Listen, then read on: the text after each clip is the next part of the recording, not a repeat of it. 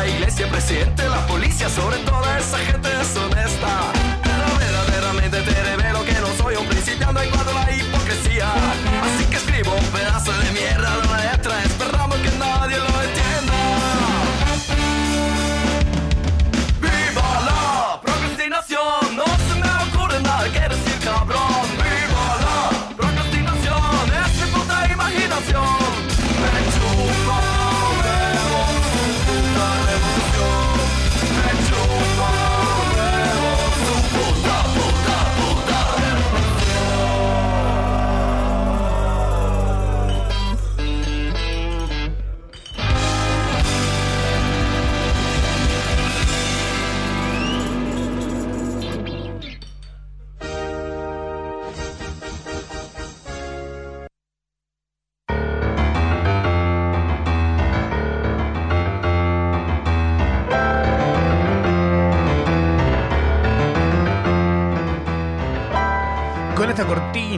de la aventura del hombre. ¿Se acuerdan? ¿No habías nacido todavía? Tómatela acá. Bienvenidos a todos los demás que si se acuerdan. Esto es Procrastinación Asistida. Eh, yo soy Matsorama. Hola. Para todo el país y más. Gente quizás de otros países.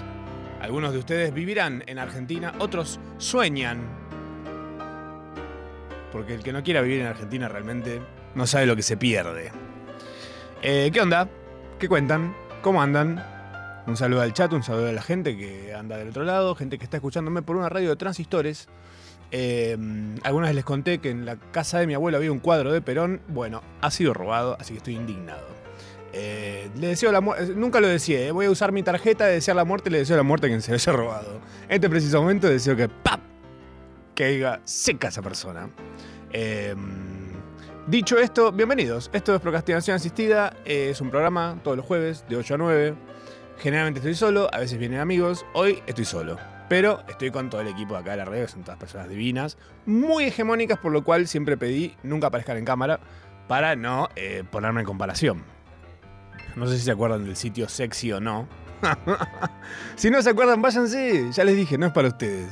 Eh, no, sí puede que sea para ustedes también. Les cuento, es un poco de historia. Siéntese en el regazo de Matsorama que les cuenta. No, no, no. ¿Cuántos años tenés? Bueno, está bien, si podés. Eh, les cuento. Era un sitio, sexyono.com. También podías leerlo como sex yo no. era muy obvio porque bastantes los que estábamos ahí, sex yo no. Eh, donde vos veías una persona y podías poner un puntaje del 1 al 10. O poner si era sexy o no. Podías poner un puntaje. O poner sexy era sexy o no. Esto era terrible porque a algunos les aparecía la estadística, yo no me acordaba de esto, pero estuve investigando. Eh, te apareció una estadística de qué puntaje tenías. Y, había, y aparecía públicamente. Entonces vos de repente eras un 2.5 de 10 para una plataforma entera. No. no, no. Pero ojo, para algunos eras un 10. Eso no te lo decía en ningún lado. Pero bueno, acá estamos.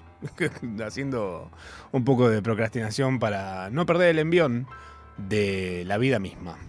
¿Qué voy a contarte el día de hoy? Bueno, generalmente, por si venís por primera vez, traigo durante la semana, voy cosechando, voy posponiendo cosas que tengo que hacer para procrastinarlas, para patearlas, para decir, bueno, en vez de hacer esto que tengo que hacer, hago esto que tengo más ganas de hacer que lo que tengo que hacer.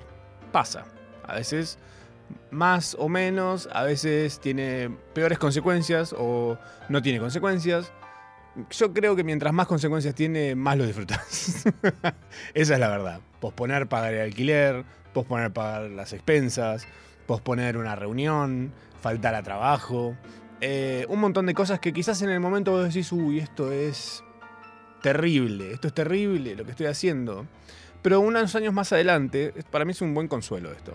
Cuando uno piensa, digo, bueno, en cinco años, hoy falta el trabajo, por ejemplo. Lo pienso en cinco años y no es nada, no pasa nada, no le importa a nadie, nadie se dio cuenta, está todo el mundo en la suya, eh, inventás que habías pedido el día, generalmente juega a favor tuyo que alguien diga, uy, claro, obvio me dijiste, sí, ¿cómo no me voy a acordar? Me lo pediste 20 veces, claro, me pediste. no, pues justo me casaba hoy, no te dije. Eh, el otro día hablaba con un amigo, no me acuerdo con quién. Probablemente esté eh, en el chat si estás por ahí, no me acuerdo quién eras. Tengo pocos amigos con los que hablo tanto, pero hablo tanto que no me acuerdo con cuál. Hablo, siento que son todos una especie de nebulosa de persona.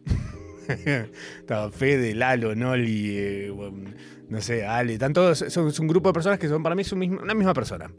Que cambia la cara cuando me junto, pero básicamente hablo de las mismas cosas con todos. Em, me olvidé que le decía. sí. bueno, así es procrastinación, chicos. Soy muy disperso. Soy muy disperso. Bueno, ah, esto. El otro día me acordaba de que con un amigo hablábamos de que por ahí te acordás de alguien y decís, ay, le voy a escribir a ver en qué anda. Y mm, no te acordás cómo se llama. un amigo tuyo de toda la vida. Y tenés que, por medio de gente en común, ir a buscarla, buscar en su Instagram y ver a quienes siguen, la gente que tenés en común y de repente aparece esa persona y decís, ah, Carlos se llama. Claro. ¿Por qué? ¿Y por qué? ¿Sabes por qué te olvidás? Hay una explicación lógica de esto, ¿eh? No, es que me voy a quedar con que, oh, estás mal de la cabeza. Sí, obvio, pero es porque no. Hay gente con la que no. Te enteras cómo se llama y nunca más le, le volvés a decir el nombre. Le hablas directamente. Vos, yo, vos, yo, vos, yo. Eh, ¿qué haces? ¿Todo bien? No le decís, ¿qué haces, Carlos? ¿Todo bien, Carlos? ¿Qué contás, Carlos? y de repente te olvidás. Te acordás de la persona, pero el nombre es una cosa recontra abstracta. Una pelotudez que se le ocurre a los padres apenas naces. No le pongas nombre, ponele pañales. Ponele otra cosa. Un, tatuaje temporal, un tatuaje de henna.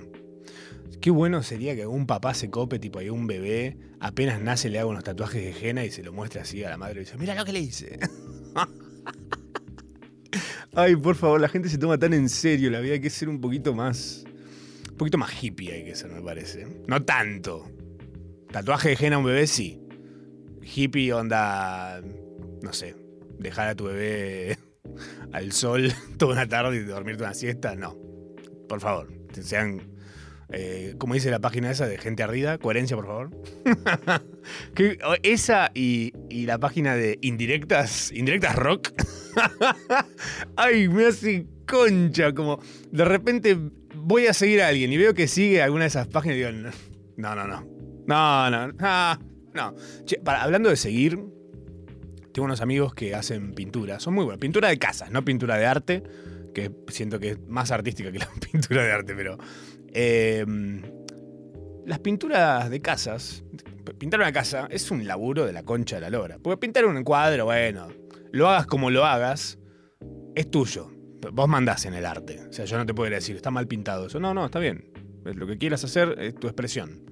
Ahí está. Pintar una casa es pintar una casa. Fin. No hay, no hay versiones.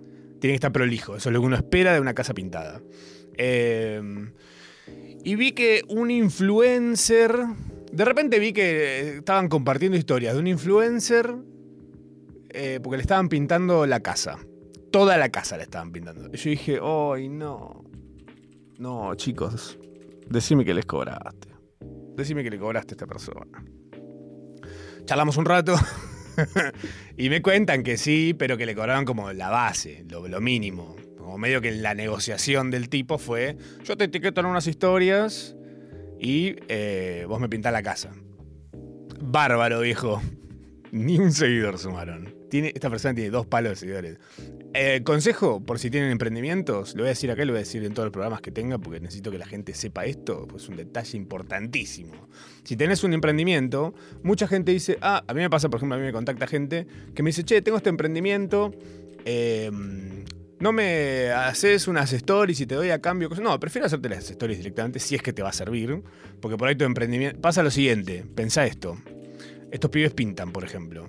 No les sirve que alguien de México los comparta y se les llene de mexicanos, porque no van a ir a México. Bueno, por ahí sí. Si quieren irse hasta México a pintar es otra cosa, ¿no? Pero eh, el- la intención del momento para una pyme no es tan importante llenarse de mexicanos, sino más de gente dentro de una zona en la que puedan ir a laburar, ¿no? Bueno. Eh, y hay un tema para pedirle, si vos sos una pyme o si tenés amigos que tienen una pyme y quieren contactar a algún influencer o un influencer los contacta, que acá es donde me llega una gana de clavarle un cuchillo en la cabeza. Pero A veces influencers te contactan y te dicen, ay, hola, mira, yo tengo este, este Instagram acá, eh, un montón de gente, fíjate, tengo dos millones de seguidores, eh, y vos pintás, ¿no? Bueno, yo necesito pintar toda mi casa, así que te puedo hacer, te, te etiqueto en, no sé, cada vez que venís te hago una historia, tengo un video re lindo, y bueno, nada, pintás mi casa. O sea, te- tenés el, el honor de pintar mi casa.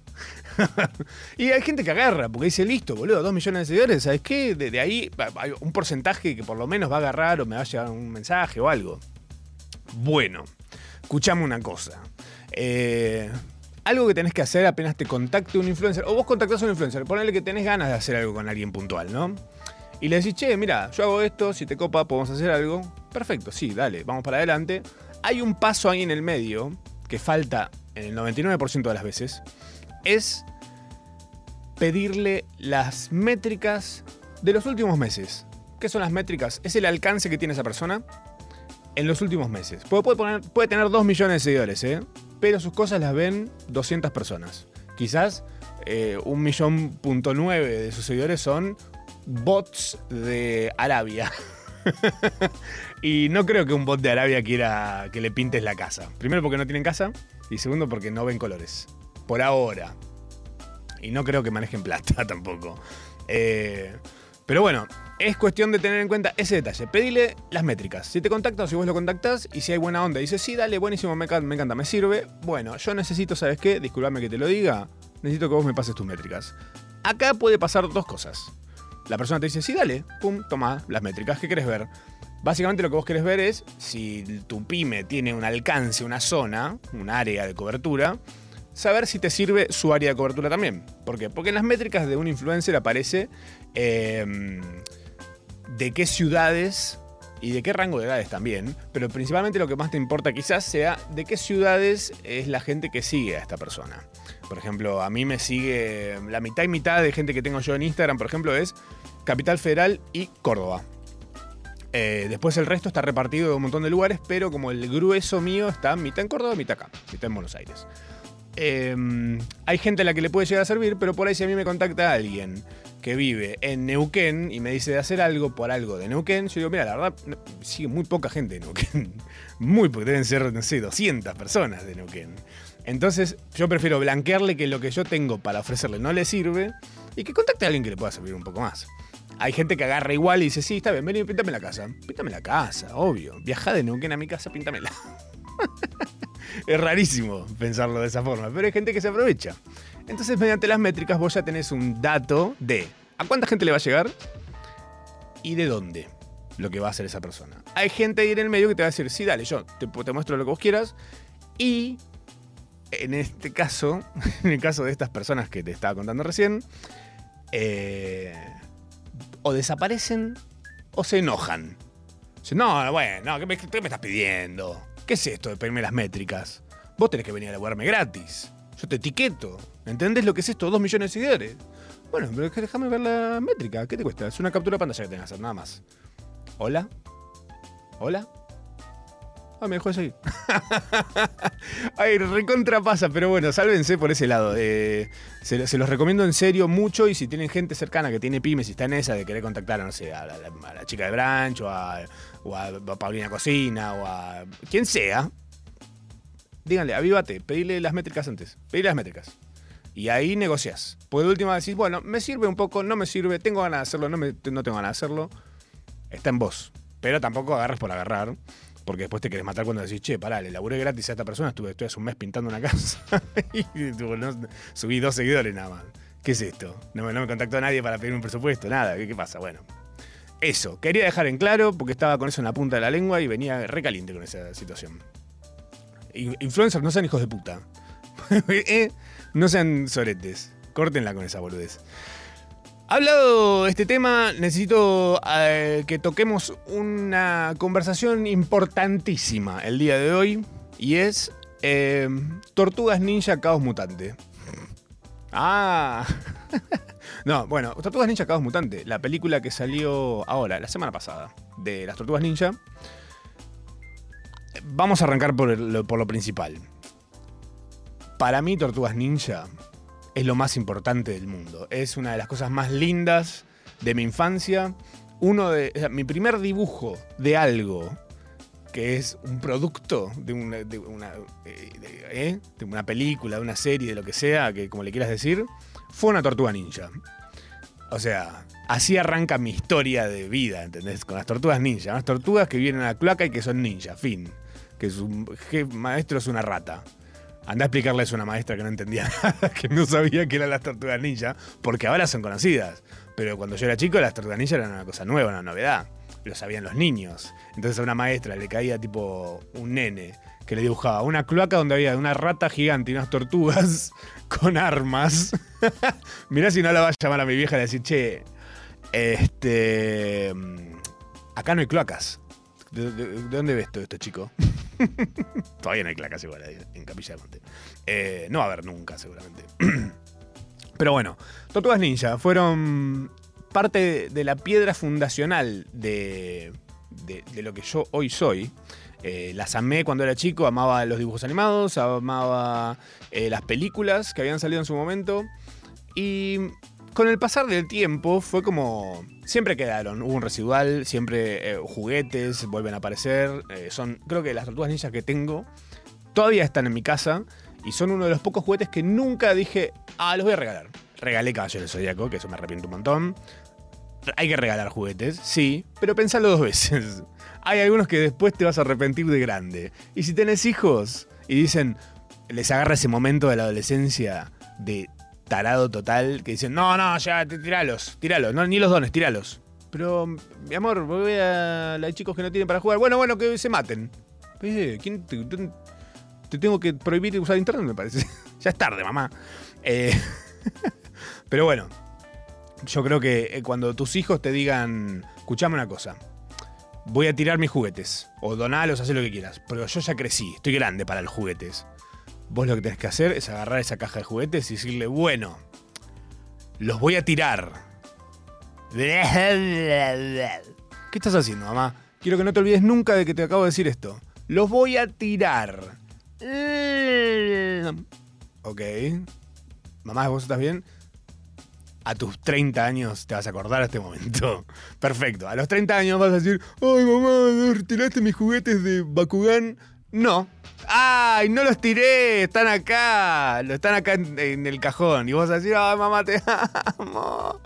Eso es lo que todos hubiésemos querido que suceda y no sucedió. ¿Por qué? Porque nuestros padres nos hicieron caso ese adolescente espantoso que éramos en ese momento, creyendo que éramos genios escuchando Guns N' Roses y diciendo, tiralos o regalalos, no me importa, no tienen valor para mí. Estoy crecidito, ya no necesito jugar.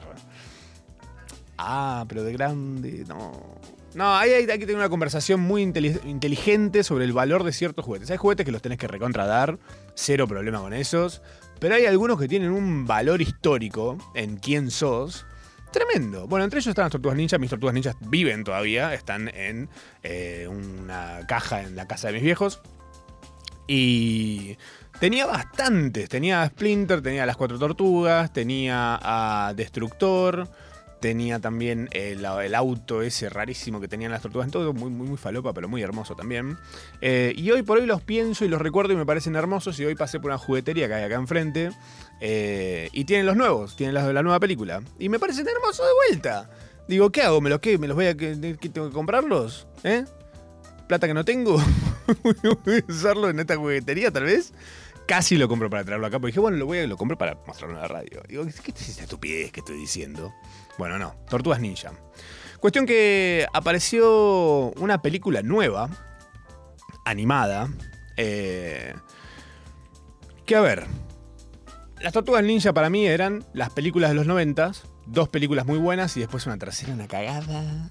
Ay, tan mala. Mirá que tenés que hacer una película mala con tortugas ninjas. ¿eh? Está, todo, está regalado para que sea un éxito. Pero, y bueno, qué sé yo. Adultos, ¿no? Eso es lo que pienso hoy después de ver esta película, ¿ok? En ese momento para mí era tipo, no podía creer que habían hecho una película mala con las tortugas ninja. Yo de alguna forma me siento que me desconecté de las tortugas ninja, gracias a esa película que me pareció una pronga. Eh, también porque después aparecieron los Power Rangers, apareció Caballo del Zodíaco, eh, todo eso que medio como que se alineaba un poco más a eh, la preadolescencia que yo estaba a punto de vivir, que era como más con ganas de ver gente cagándose a palos y todo eso. Las tortugas ninjas no se cagaban tanto a palos, eran más chistosas, más comiqueras, no sé, era Más, más en la boludina estaban las tortugas ninja. Mucha pizza, maestro. ¿Cuánta pizza puedes comer? una tortuga. Nunca- ¿Intentaron darle con pizza a una tortuga? Reagarra. Yo lo hice. Nunca tuve una tortuga, pero una amiga tenía y obviamente estábamos en la casa, comimos pizza y bueno, en vez de le voy a dar tortuga, le voy a dar una pizza. Na- nací con eso. Esa información estaba en mí. Eh, bueno, eh, ah, un dato espectacular, si no la vieron y si les copa esta data. Hay un documental en Netflix que se llama eh, The Toys That Made Us, o sea, los juguetes que nos hicieron. Eh, y está la historia, hay un episodio puntual de Tortugas Ninja. Son todos los capítulos lindos, ¿eh? Aunque sean sobre juguetes que no tuviste o que no te importaron, el episodio sobre Tortugas Ninja es alucinante. Porque creo que cuando lo ves es un poco obvia la historia, pero hay unos idas y vueltas que decís, esto es para... Es para una película en específico de esto. Como está la película de las zapatillas de Michael Jordan, esto también es una maravilla. The Toys That Made Us, los juguetes que nos hicieron. O algo, no sé cómo será la traducción, pero bueno, está en Netflix. O en eh, donde sea que veas las cosas que ves. Em, Tortugas Ninja. Pasaron unos años, en el medio hubo unas películas, unos intentos de reboots de Tortugas Ninja, como una especie de franquicia. No me gustó ninguna de todas esas cosas. Nada. Nada. Y mirá que yo soy, soy muy amigo de la nostalgia. Entonces yo vuelvo con todo. Me, pones cualquier cosa que yo ya vi de chico y te, la veo, no me importa. Por más mala que sea. Bueno, mm, está bien. Hubo momentos. O sea, tampoco somos pelotudos. Ese es el tema. Cosas de Caballero CD con las live action y todas esas cosas que hicieron con CGI y no sé qué. Basura total. No te voy a comprar cualquier cosa. Tampoco. ¿eh? Tampoco el colmo. Hay un límite. hay un límite. Pero siempre hay un factor que no termina de cerrar. Y no entendía cuál era hasta esta película. Hasta Tortugas Ninja Caos Mutante. Que. mm, Mira, te voy a hacer una suerte de sommelier de cine. Te voy a hacer una suerte de sommelier. Porque ya la vi dos veces esta película. Y estoy para verla todos los días. Como, la como vi las primeras películas de Tortugas Ninja durante años. No sé si todos los días, pero muy seguido. eh, la volvería a ver. Un amigo me dice, ¿Cómo que la viste dos veces?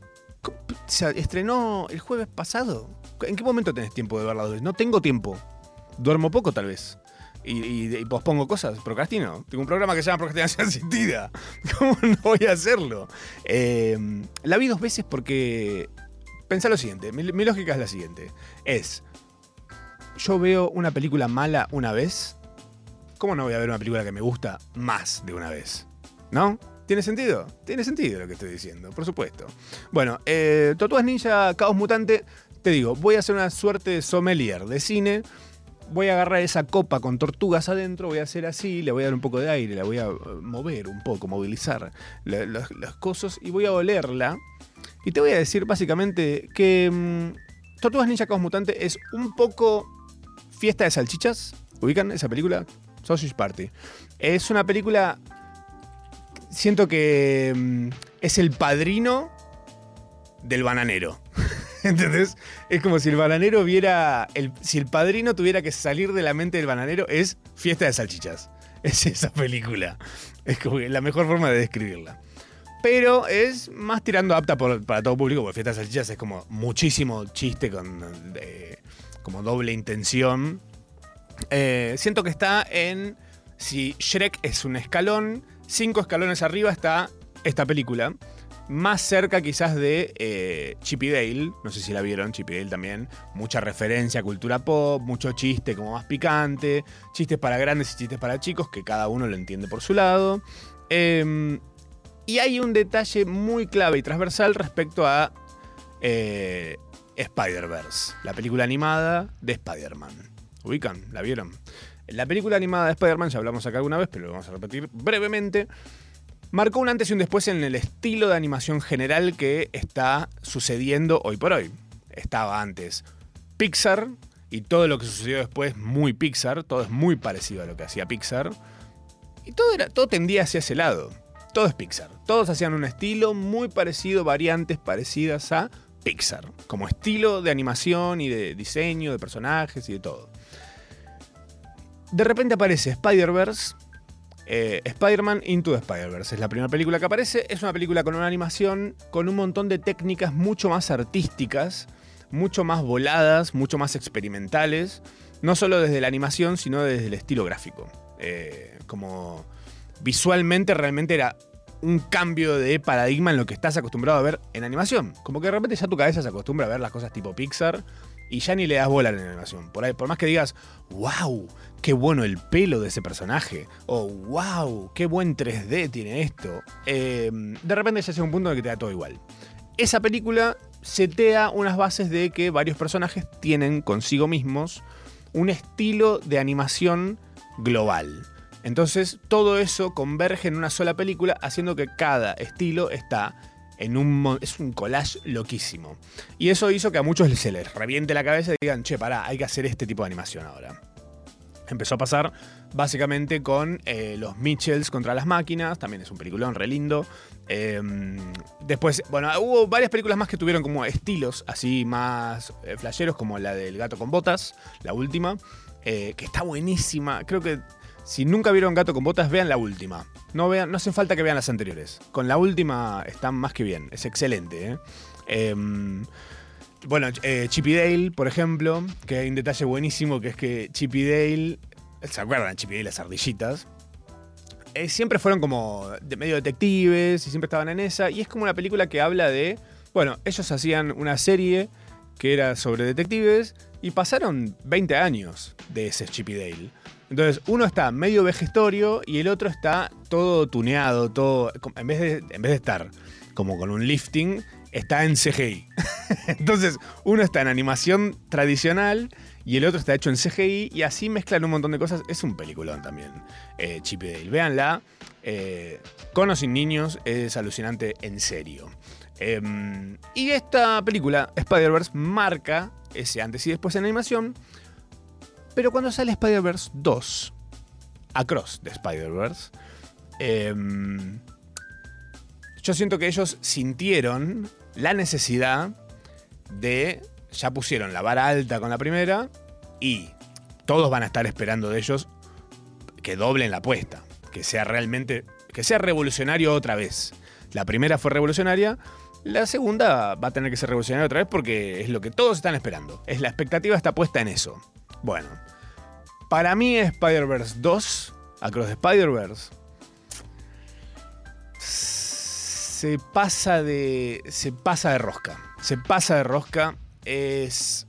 Siento que es caótica, visualmente muy cargada. Eh, no, no sé si tan. Yo no la disfruté tanto. Siento que hay buenas cosas en un montón de otras cosas que no son tan geniales. Y en este mambo que tiene Marvel, que obviamente Sony, pensá esto, Marvel Studios es una cosa, Sony Pictures es otra cosa. Ellos tienen juntos esta producción y un par de producciones más, las que tienen que ver con Marvel y demás. Bueno, Marvel ahí aceita un par de, tuercas y engranajes. Eh, no, tuercas no, porque se, se, suelta todo y se cae, se rompe todo.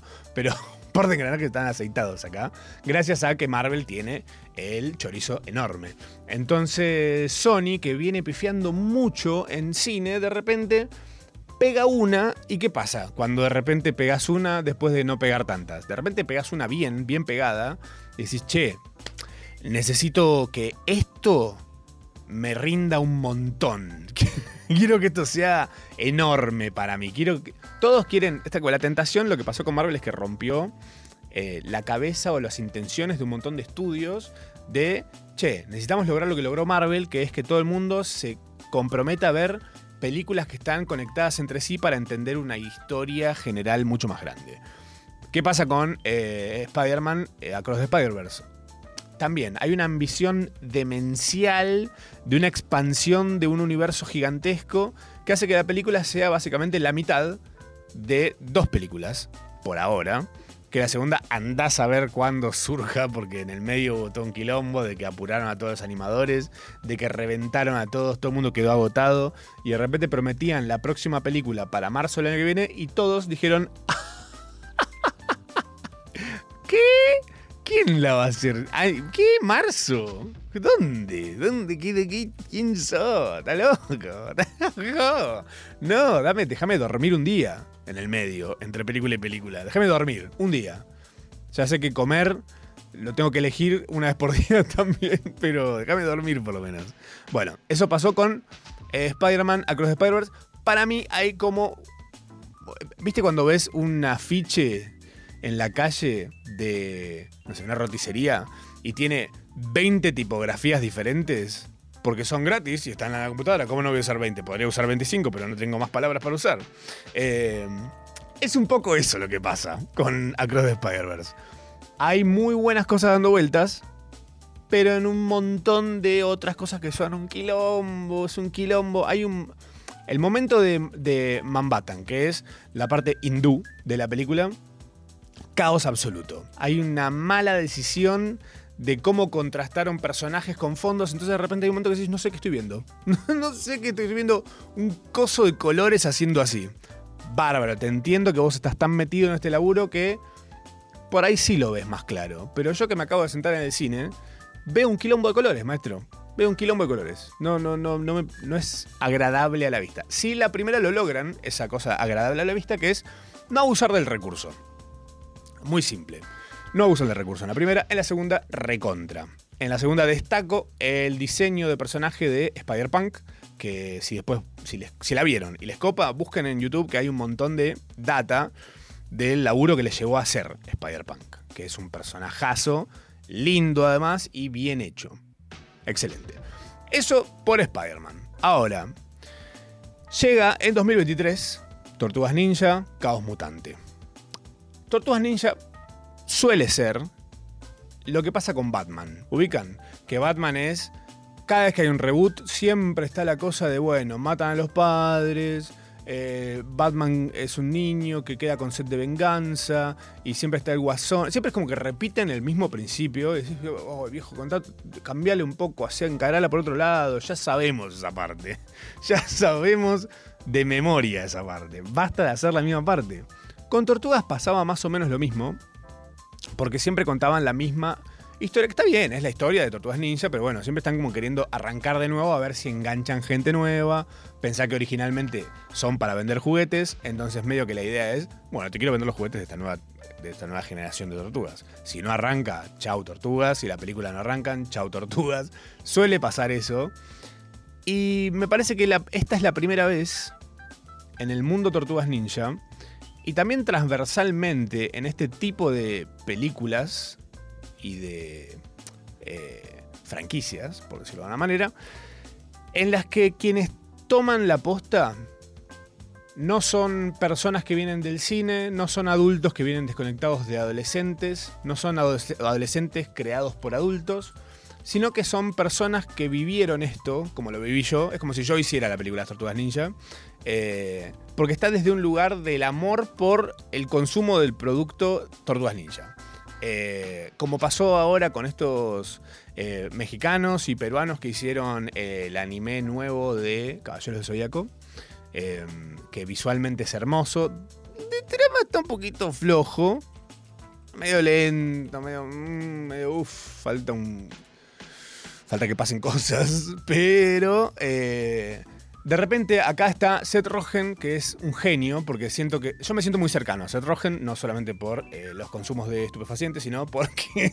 Porque su humor me, es muy cercano también. Me río de las mismas cosas, sus películas siempre me hicieron reír, me parece un, buen tipo.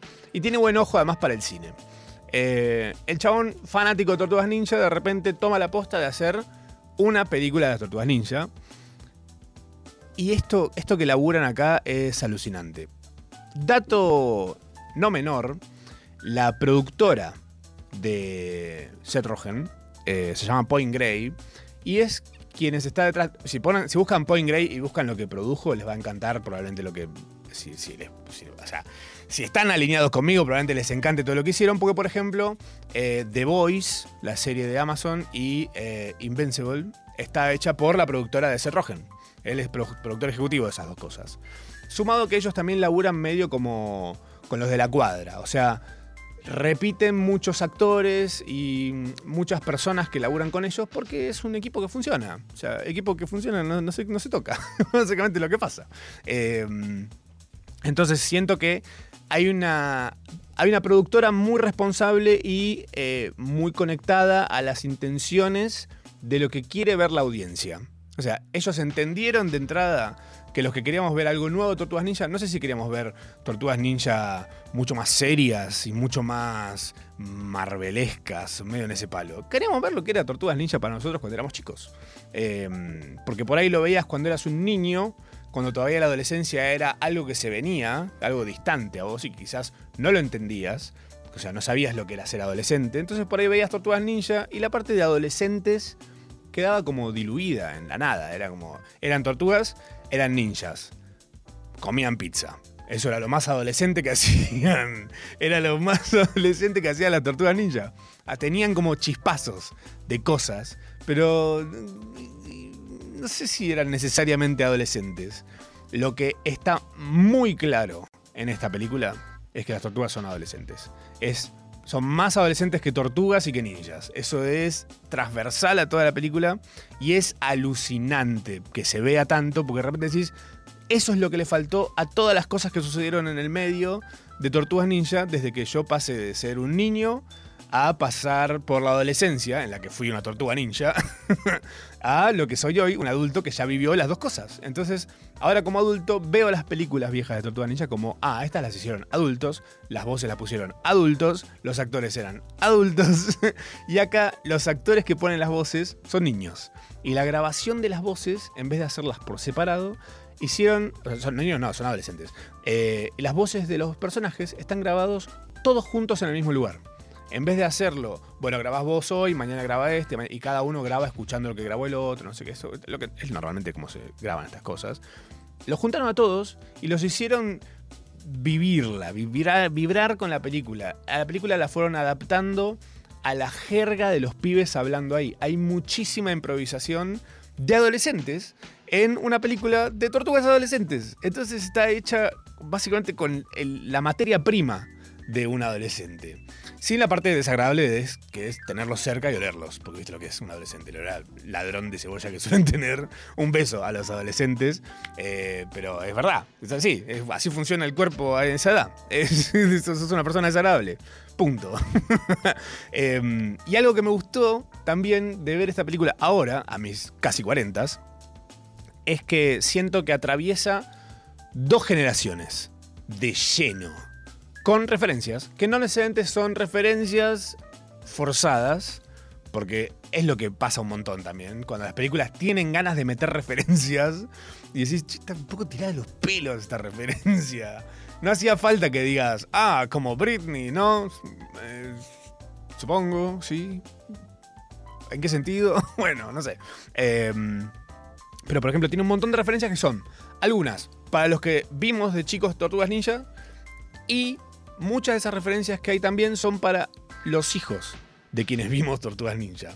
Entonces, si vos vas, vos sos un adulto que tiene hijos y vas a verla, vos vas a entender unas, tu hijo va a entender otras, pero ese código va a estar ahí, ¿entendés? Sobre, no sé, guiños a, a anime que vos capaz que no conocés, eh, guiños a música que capaz que vos no consumís, pero también hay guiños para vos de que viste las películas de los 90, eh, que jugaste al Tony Hawk Pro Skater en el 99.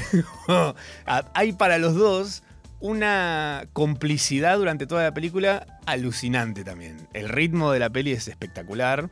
Eh, hay guiños muy finos a memes y a cosas de internet que son parte ya de nosotros, de una generación que es de los 90 para acá. Como no, es una sola, sino la nube de los, de los que vivimos en internet, básicamente. Eh, la banda de sonido, en serio, es muy Tony Hawk Pro Skater. Si lo jugaste alguna vez, eh, los temas que suenan son todos esa onda. Es obviamente todo muy Tortugas Ninja. Es ahora, no es que está planteada en eh, fines de los 90. No, es una película que sucede en 2023. Se menciona y todo. Hay una mención incluso a la Bizarrap Session con Shakira. No, y no te voy a decir más nada, pero eh, voy a tratar de no spoilear nada. Solo te quiero dar detalles que por ahí te la suban para que la vayas a ver, porque realmente es quizás una de las películas más lindas que vi en los últimos años. No solo porque sea eh, las tortugas son parte de mi vida, sino porque es una buena película. Es una buena película. Eh, la música, la banda de sonido que sucede a lo largo de toda la película es hermosa. Eh, está muy bien puesta, todos los climas, todos los estilos que, sonoros que hay. Y de repente al final me doy cuenta que, bueno, me doy cuenta, no, leo en los créditos que la banda de sonido la hace eh, Trent Reznor y Atticus Ross de Nine, Inch Nails. Genios, los amo. Para los que no saben, estos dos chabones son buenos haciendo bandas de sonido. Te, menciono un par de las que hicieron hasta ahora, que hasta ahora todas me parecieron buenas. Y lo que me pasa con todas es que nunca me doy cuenta que son ellos de- del vamos, hasta que no termine digo, ah, claro, por supuesto. Y hay algo estilísticamente de la música que le ponen a sus películas. Eh, pero por ejemplo, hicieron la música de la chica del tatuaje del dragón, eh, Gone Girl, Mank, Mid-90s, Mid-90s es muy linda. Eh, la red social, Soul de Disney eh, y la serie Watchmen de HBO. Todas tienen como un estilo pensado y un clima para el tipo de, de película o serie que estén poniéndole ahí como el ganchito Nine Inch Nails. Sin necesariamente ser similar a la música de, de Nin. el elenco es espectacular de la peli. Está Jackie Chan haciendo de Splinter, la rata que es el padre jefe de las, de las tortugas. Seth Rogen y John Cena haciendo de Bebop y Rocksteady. Rose Byrne que hace de Letterhead, alucinante ella también. Post Malone haciendo de Ray Fillet. Eh, Paul Rudd haciendo, haciendo a Mondo Gecko. Pensé que era Andy Samberg. eh, pero no, era Paul Rudd. Eh, Natalia Demetro como Wingnut. Natalia está en eh, What We Do in the Shadows, la de los vampiros. Se las recomiendo alguna vez seguramente. Si no, eh, está en Star Plus o donde la quieras piratear. Es totalmente amigable la situación de piratear en este mundo. ¿Viste cómo es hoy por hoy? Con esta ley de alquileres, mira si no lo vamos a piratear. Algo de algún lado, algún culo de algún tiene que sangrar. Eh, Animal Boris hace de Gengis Frog. Giancarlo Espósito hace de Baxter Stockman. Y este detalle te lo quiero dar ahora, porque cuando la veas vas a entender hay un guiño hermoso a esto que es. Eh, Giancarlo Espósito hace de un científico loco. Que si no sé si viste Breaking Bad. eh, pero Giancarlo Espósito hace un científico medio loco también. es espectacular. Eh, hay algo que también me copa, es que son todos adolescentes, los pibes, salvo la piba que hace de Abril O'Neill, que tiene 27 años. Eh, que esto me encanta porque se llama Dawson Casting. El Dawson Casting es cuando vos contratás a personas más grandes para hacer de personas más chicas. ¿Por qué? Por Dawson's Creek. Dawson's Creek es la serie en la que se inspiraron para hacer Verano del 98. La de gran diferencia es que en Dawson's Creek no estaba Mario Pasic haciendo del mejor puto villano de toda la historia de televisión mundial. Si no viste Verano 98, buscala, debe estar en un en YouTube de muy mala calidad, seguramente. Pero lo vale, lo vale, no te perdes nada. Lo importante es escuchar las historias que son increíbles. Nancy Duplá, Brisa, la hija, eh, la- las rastas de Nahuel Muti, mm, Juan Ponce de León, cantando con la voz de mm, Jerónimo Rauch, el de Mambrú. No lo sabías, te acabas de enterar, probablemente. Bueno, eso me parece importantísimo que lo sepas. El director es Jeff Rowe, el di- director de esta película Tortugas Ninja Caos Mutante. El tipo es el que está detrás de los Mitchell contra las máquinas. Te la mencioné recién. Habían hecho como en su momento cuando salió eh, Spider-Man eh, Into the Spider-Verse, ese estilo nuevo. Ellos dijeron, mira qué lindo esto. Y lo hicieron fino, lo hicieron finito. Lo hicieron como vamos a, vamos a darle el gusto a esta gente y le vamos a hacer este estilo nuevo que parece que está de moda. Y lo buscaron y lo encontraron y Mitchell contra las máquinas es una linda película. Si no la viste también la puedes ver con tus hijos y si no tenés hijos puedes hacerlos y ver la película. no, también puedes verla sin tener hijos. ¿eh? No, no sean como mis amigos. Todos teniendo hijos, lindos igual, facheros. Mis amigos, no sus hijos, son insoportables y huele- huelen muy mal. Pero bueno, porque los adolescentes son así. Este tipo también estuvo involucrado en Gravity Falls. No sé si la vieron. Una serie animada, re linda también. Viejo, no puede ser que no hayas visto nada de lo que te digo. ¿Qué estás haciendo con tu tiempo? ¿Qué estás viendo? ¿Eh? ¿Breaking Bad de vuelta? Cinco veces la viste. ¿Qué parte no entendiste que la estás viendo tantas veces? te quedas dormido. Eso como yo con el gran pez. Em, y bueno, nada, tiene un montón de cosas la película. Tienen que verla porque realmente es una maravilla. Está bien hecha, está linda contada, está hecha con amor, en serio con amor, no la típica que dicen, ay, hicimos esta película con mucho amor y la ves es una verga decís, ¿dónde está el amor de esta película? ¿Qué, concepto tenés de amor? Decime, por favor, porque la verdad me parece que te cagaron. Eh, che, hablando de amor, el sábado pasado, yo les di- el jueves pasado les conté que iban a ver, ya está, no voy a hablar más de Tortugas Ninja, vayan a verla, es un peliculón. Eh, las salas están vacías, porque además hay pocas funciones eh, doble- eh, subtituladas. Subtituladas no está yendo nadie, ¿qué pasa? Están todos locos, igual dobladas están bien, ¿eh? Los doblajes ya no son lo que eran antes. Le ponen mucha garra, están muy bien logrados.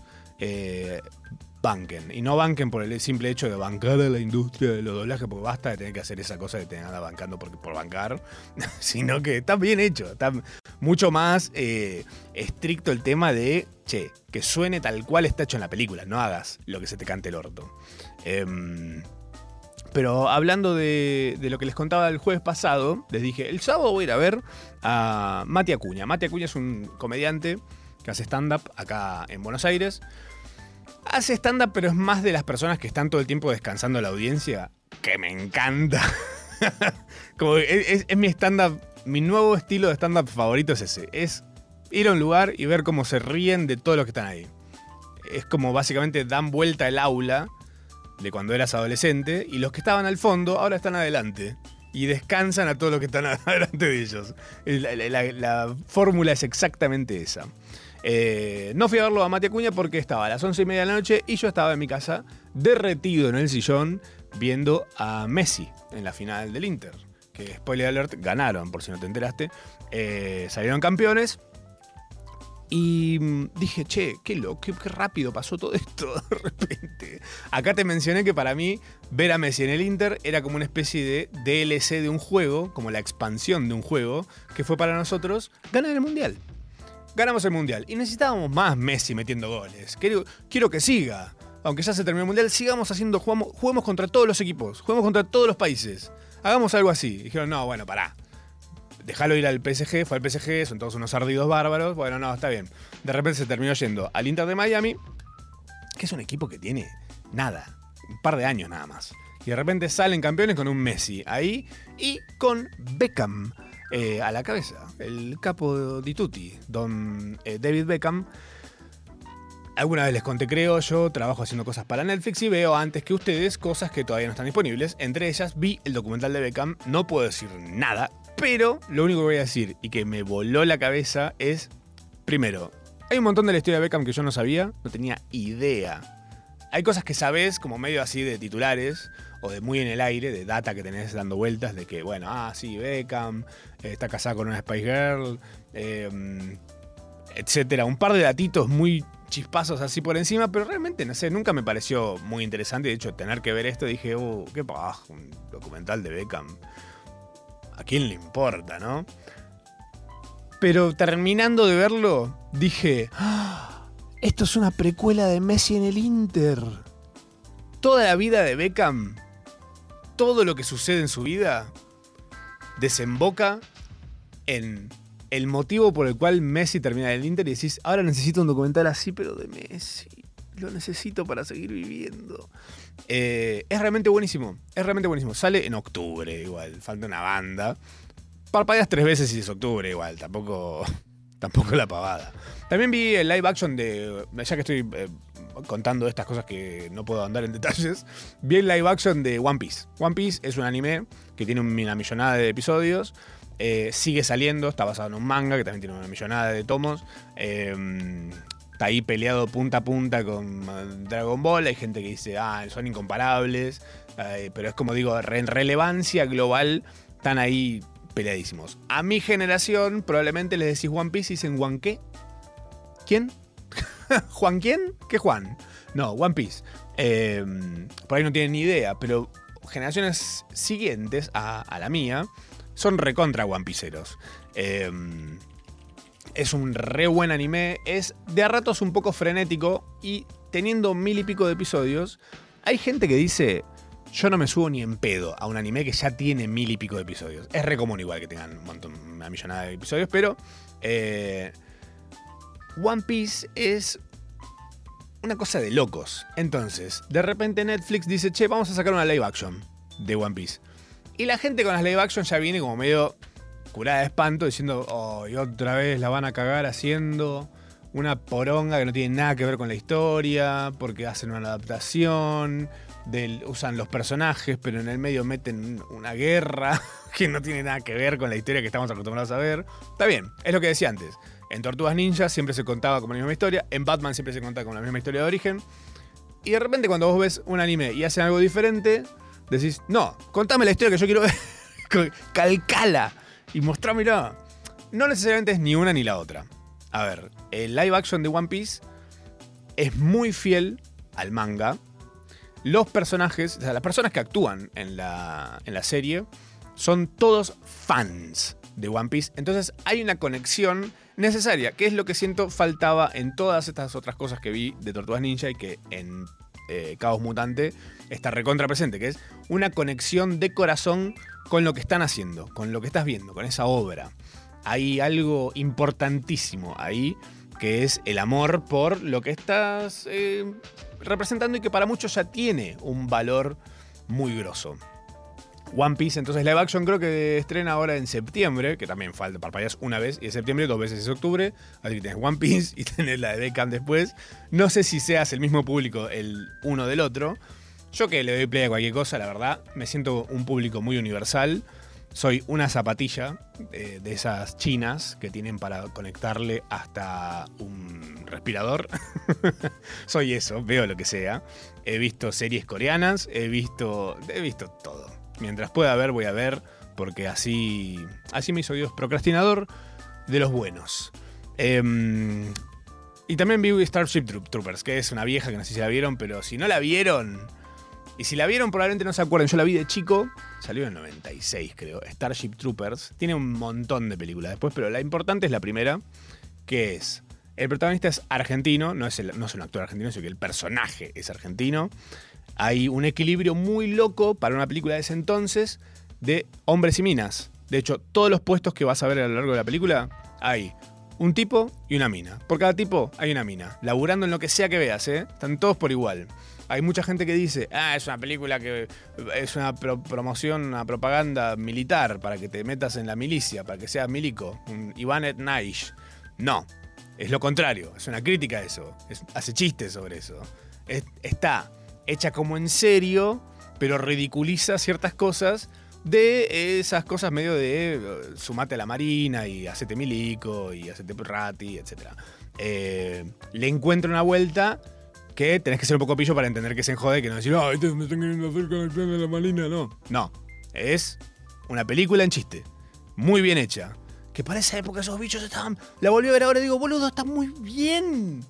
Esos bichos gigantes están muy bien. Parecen en, que se fueron a otro planeta a grabarla. Y verídico todo lo que se ve.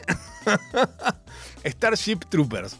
Eh, si no la vieron, véanla. Johnny Rico, claro que sí. Claro que sí, por favor. Es más, la volvería a ver hoy. Si no fuera que tengo otro programa a las 10. Tal vez la vea a la 1 de la mañana. ¿Otra vez? No. Pero Tortugas Ninja por ahí sí la vuelvo a ver. Pues ya les digo, si ven una vez una película que no les gusta, vean más de una las que sí, porque hay, eh, la sensación es linda, está bueno, y si tienen mala memoria como yo, siempre va a ser la sensación como si fuera la primera vez que la ven. Esto fue Procrastinación Asistida por el día de hoy. Nos encontramos de nuevo el jueves que viene a las 8 de la noche acá en Nacional Rock. Gracias a todos por venir, por estar, por quedarse y por ser eh, como son. ¿eh?